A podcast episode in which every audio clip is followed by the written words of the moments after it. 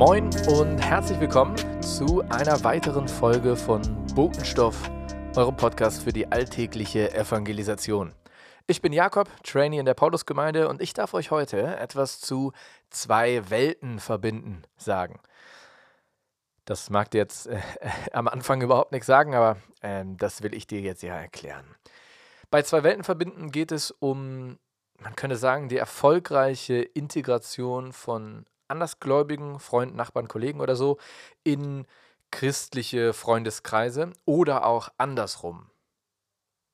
Genau. Wenn dir das jetzt immer noch nicht so ganz sagt, was ich meine, ich erkläre es in Kürze. Ich würde einfach mal mit einem Beispiel starten. Wenn ich einen Grillabend mache mit meinem Hauskreis, dann ist das ein Kontext von ähm, christlichen Kontakten, die ich habe. Wenn ich einen Grillabend mache und meine Nachbarn dazu einlade, und in meinem Beispiel sind jetzt alle Nachbarn andersgläubig, dann ist das ein Kontext, wo ich ähm, nur Andersgläubige habe. Und das Ziel von heute ist der Gedanke, dass es ganz viel Potenzial, positive Möglichkeiten bietet, wenn man diese zwei Welten, also die Welt ähm, der Kontakt mit Andersgläubigen und die Welt der Kontakt mit Christen, wenn ich die verbinde und zusammenbringe. Warum? Eine Herausforderung, die wir alle im Alltag haben, und hier geht es ja um alltägliche Evangelisation, ist, dass wir ganz oft in den Bereichen, in denen wir mit Andersgläubigen zu tun haben, immer nur mit Andersgläubigen zu tun haben und wir somit die einzigen Christen an diesem Ort sind. Wenn man jetzt nicht gerade wie ich äh, in einer Gemeinde arbeitet, ähm, sondern einen Beruf außerhalb des geistlichen Dienstes hat, dann ist man ganz oft einer von vielen Kollegen, wo alle an was anderes glauben, aber man selbst der einzige Christ ist. Wenn du in einem Sportverein bist, ist es auch eher die Regel, dass du der einzige Christ bist. Wenn du ähm, in deine Nachbarschaft guckst, ist es, wenn du nicht gerade mit christlichen Freunden zusammen in dieselbe Nachbarschaft gezogen bist, auch ähm, der Fall, dass du dort der einzige Christ bist. Und gerade diese Kontexte, sind unglaublich herausfordernd, wenn man dort sein Botenpotenzial ein bisschen, ähm, ja, ein bisschen ausweiten will, weil man so ganz alleine ähm, viel, viel schwieriger in Gespräche einsteigen kann, viel, viel stärker herausgefordert ist und man viel mehr Mut aufbringen muss, ähm, den Glauben reinzubringen oder überhaupt auf Ideen zu kommen, wie man die anderen ähm, an dem Glauben teilhaben lassen kann.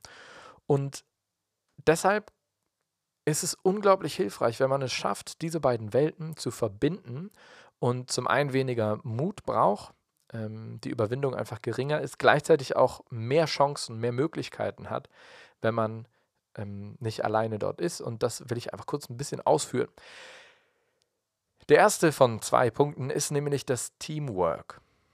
Wir alle haben Stärken in unseren Persönlichkeiten und ähm, ich habe das in der, im Rahmen der Nachbarschaftsseminarreihe ähm, schon mal ausführlich dargestellt. Vielleicht kommt es hier als Podcast auch noch mal ein paar Folgen dazu, dass wir entsprechend unserer Persönlichkeit auch einen bestimmten Stil, einen bestimmten Typ der Evangelisation ähm, präferieren. Also wir haben etwas, wie wir ganz natürlich funktionieren und so auch evangelisieren. Und diese Stärken beinhalten natürlich auch immer, dass andere Dinge uns sehr schwer fallen, dass wir sehr herausgefordert sind. Und wenn wir nicht der Einzige sind, dann können wir uns zusammentun und dann kann jemand ähm, mit anderen Stärken mich richtig gut ergänzen. Also ein Beispiel dafür wären meine Frau und ich. Ähm, ich bin jemand, mir fallen langfristige Beziehungen unglaublich schwer. Also die paar Freunde, die ich immer noch habe seit einigen Jahren, ähm, ich bin ja schon ein paar Mal umgezogen, so die sich halten, trotz der Distanz und allem, die kosten mich sehr, sehr viel Kraft ich bin dafür, meine Stärken liegen in, auf zum Beispiel der intellektuellen Ebene. Ähm, also auch wenn ich Beziehungen sehr mag und schätze, fällt es mir immer leichter, ähm, über Sachen zu reden und zu diskutieren, als mich um diese Beziehungen zu kümmern.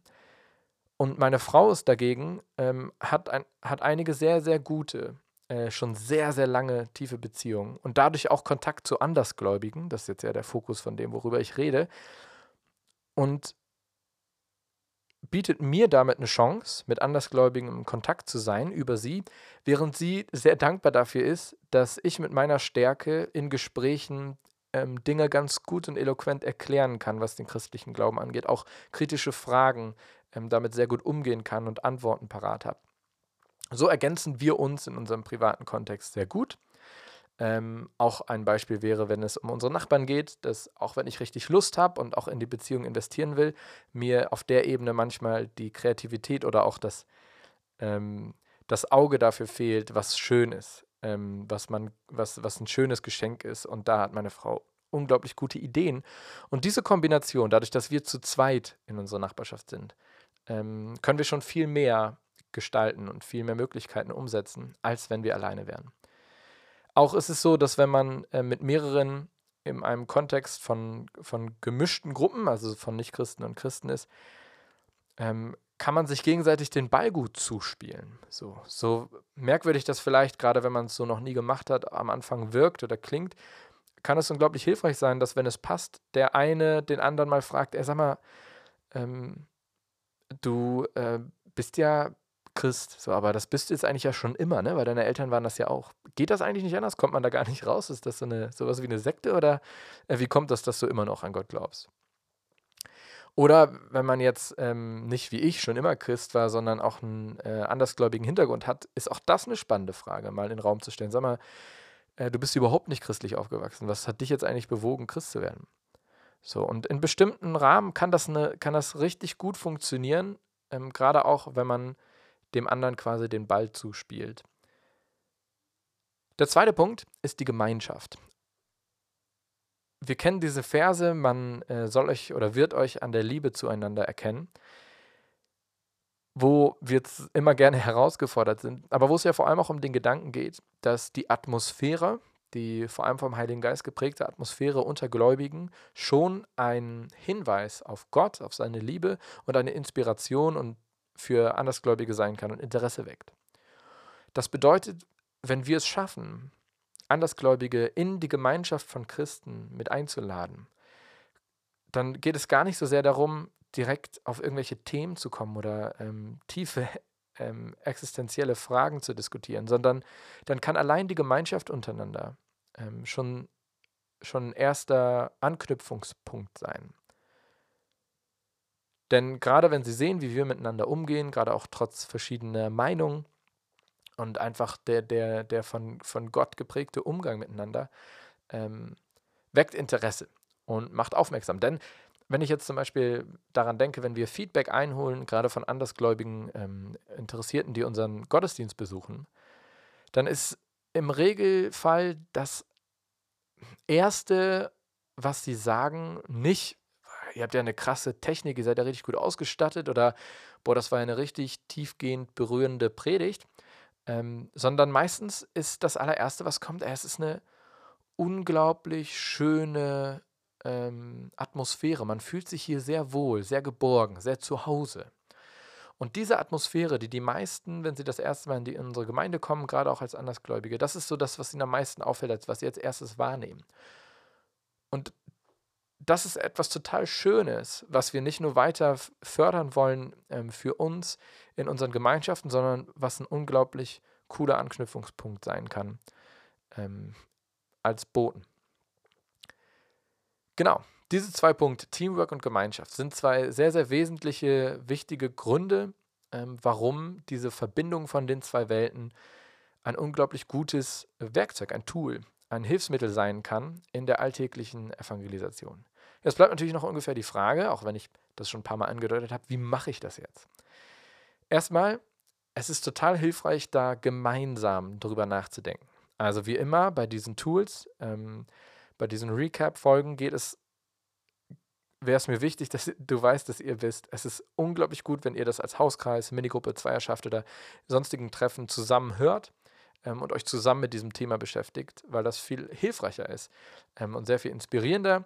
Natürlich gibt es auch hier wieder zu dieser Folge als Ergänzung äh, Material, das ihr bekommen könnt. Also äh, wenn ihr es nicht eh schon habt, dann schreibt gerne an botenstoff.paulusgemeinde.de. Und konkret jetzt zu der Übung ist so der erste Step, den ersten Schritt, den man machen kann, ist diese zwei Kontexte, die beiden Welten bei sich selbst mal ähm, rausfinden. Also zu gucken, okay, wo habe ich am häufigsten Kontakt zu Andersgläubigen und in welchen Situationen habe ich am häufigsten Kontakt zu ähm, Christen. Und dann diese beiden Welten mal einfach so die verschiedenen Situationen, die verschiedenen Orte und Zeiten ähm, aufschreiben und dann, dadurch, dass ihr euch jetzt äh, mit dieser Folge, mit dem Thema schon beschäftigt habt, ein bisschen darüber nachdenken. Vielleicht auch im Kontext von den VIPs, also den, den Leuten, die uns ganz besonders am Herzen liegen aus unserem Umfeld. Ähm, wenn ihr das jetzt nicht sagt, hört ihr gerne die Folge dazu an. Dann zu gucken, okay, wie, wie können wir die integrieren? Wo, wo sind da mögliche Schnittstellen? So, und ein erster Hinweis, es wäre nicht, ähm, das möchte ich echt ans Herz legen, es wäre bei den meisten nicht der, der beste Anfang, sie in den Gottesdienst zu zehren. Ähm, deswegen, das wäre, davon würde ich eher abraten, dass direkt der erste Schritt ist, mal sie in den Gottesdienst mitzubringen. Da gibt es deutlich bessere und einfachere Einstiege.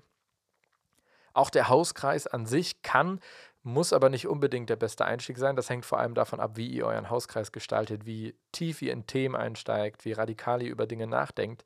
Ähm, das kann für, genauso wie der Gottesdienst, für Andersgläubige auch sehr befremdlich wirken, ähm, auf eine nicht unbedingt positive Art und Weise. Stattdessen ist es cool, darüber nachzudenken oder hilfreicher oder einfacher, so Dinge wie ähm, Feiern an Partys wie Geburtstagsfeiern, äh, Spieleabende, die wir veranstalten, Filmeabende, ähm, Grillabende, ähm, also einfach Sachen, die ihr eh in eurer Freizeit macht, wo ihr Gemeinschaft mit Leuten habt, zu gucken, ähm, welche Orte gibt es, wo ich sie eigentlich zusammenbringen könnte. Und das ist dann der allererste Schritt, zu gucken, wenn ich das alles weiß, wenn ich weiß, wo sind die Kontexte und dann Schnittmengen zu finden und die tatsächlich erstmal umzusetzen. Also zu gucken, ähm, wenn ich mich jetzt zum Beispiel mit meinen Christen öfter mal zum, zum Essen abends verabrede oder auf einen Kaffee trinken, äh, auf einen Kaffee treffe, mache ich das auch mit meinen andersgläubigen Kontakten. So. Wenn das schon mal erstmal, wenn das nicht der Fall ist, dann wäre der erste Schritt noch vor dem Zusammenbringen der Welten erstmal die, die Welt, ähm, die Kontakte, die Andersgläubigen auszubauen und da ein bisschen mehr rein zu investieren, mehr in die Beziehung zu Andersgläubigen zu investieren, wäre dann der erste Schritt. Und wenn das passiert, ist es der zweite Schritt dann zu gucken, okay, wie bringe ich die zusammen? Kann ich eigentlich auch mal mit drei Leuten einen Kaffee trinken, von denen halt einer oder zwei Christen und der andere halt nicht Christ oder andersrum ist? Ähm, kann ich zu Grillabenden, kann ich ja eigentlich nicht nur meine nichtchristlichen Nachbarn einladen, sondern auch einen Teil von meinem Hauskreis oder meinen ganzen Hauskreis oder so. Ähm, und wenn ich, wenn wir einen Spielabend machen, wenn wir zusammen Film oder eine Serie gucken, ähm, was auch immer, zu gucken, wie kann ich beide Welten verbinden, wie kann ich beide Kontakte gleichzeitig ähm, am Ort haben und dann einfach erstmal die Gemeinschaft genießen. Da muss überhaupt nicht, gerade bei den ersten Treffen, muss gar nicht im Fokus stehen, bestimmte Fragen aufkommen zu lassen oder zu stellen oder bestimmte Themen zu besprechen, unbedingt auf den Glauben zu kommen, sondern da wäre tatsächlich das erste Ziel, erstmal nur diese Gemeinschaft zu haben. Wenn die beiden Welten verbunden sind, dann habt ihr schon einen richtig guten Schritt ähm, gemacht. Dann ist schon mal ein richtig großes, gutes Ziel erreicht. Genau. Zum Abschluss möchte ich noch darauf hinweisen, dass diese Verbindung der Welten ganz oft schon stattfindet. Wir sie aber nicht wirklich nutzen. Also ein Beispiel wäre jetzt eine Geburtstagsfeier. Ich habe das auch oft erlebt, dass man auf einer Geburtstagsfeier ist von einem Freund, ähm, gerade von einem christlichen Freund, und der hat natürlich auch andersgläubige Freunde. Und die sind auch da. Aber irgendwie landen wir dann immer als christliche Clique quasi zusammen in irgendeiner Ecke und unterhalten uns. Im besten Fall auch noch über Sachen wie Gottesdienst, wo dann Andersgläubige nicht mal mitreden könnten, wenn sie wollten. Und die Andersgläubigen ähm, sitzen dann auch zusammen. Und so findet keine Verbindung statt, sondern eigentlich nur Parallelwelten. Und da sind wir in der Verantwortung als Christen, einen Schritt auf sie zuzugehen, ihnen Interesse zu zeigen, ähm, einfach die Gemeinschaft zu öffnen ihnen gegenüber und so diese, diese Parallelwelten zu unterbrechen und zu verbinden. Denn wir haben, wir haben ja das, was wir ähm, ihnen gerne weitergeben würden, woran wir sie teilhaben lassen würden. Die, die Liebe Gottes, die, ähm, die, die beste Nachricht, die man nur haben kann. Ähm, das Evangelium. Wir sind die Boten. Deswegen lasst euch da, ähm, ja, seht euch da ruhig verantwortlich in solchen Momenten, wo diese zwei Welten sowieso schon aufeinandertreffen und initiiert die Verbindung. Wenn du, wenn ihr noch weitere Fragen habt ähm, oder Anmerkungen zu dieser Folge, zu diesem Gedanken, dann schreibt sie mir richtig, richtig gerne. Einfach an botenstoff.paulusgemeinde.de. Und ansonsten war es das. Das wäre der Gedanke, das Tool, zwei Welten verbinden. Ähm, ich hoffe, dir hilft es, dich inspiriert es in deinem Alltag. Und zum Abschluss wünsche ich dir jetzt einfach Gottes Segen und ganz viel Kraft in deinem, in eurem Alltag. Bis zur nächsten Folge. Ich bin Trainee Jakob und das war Botenstoff, der Podcast.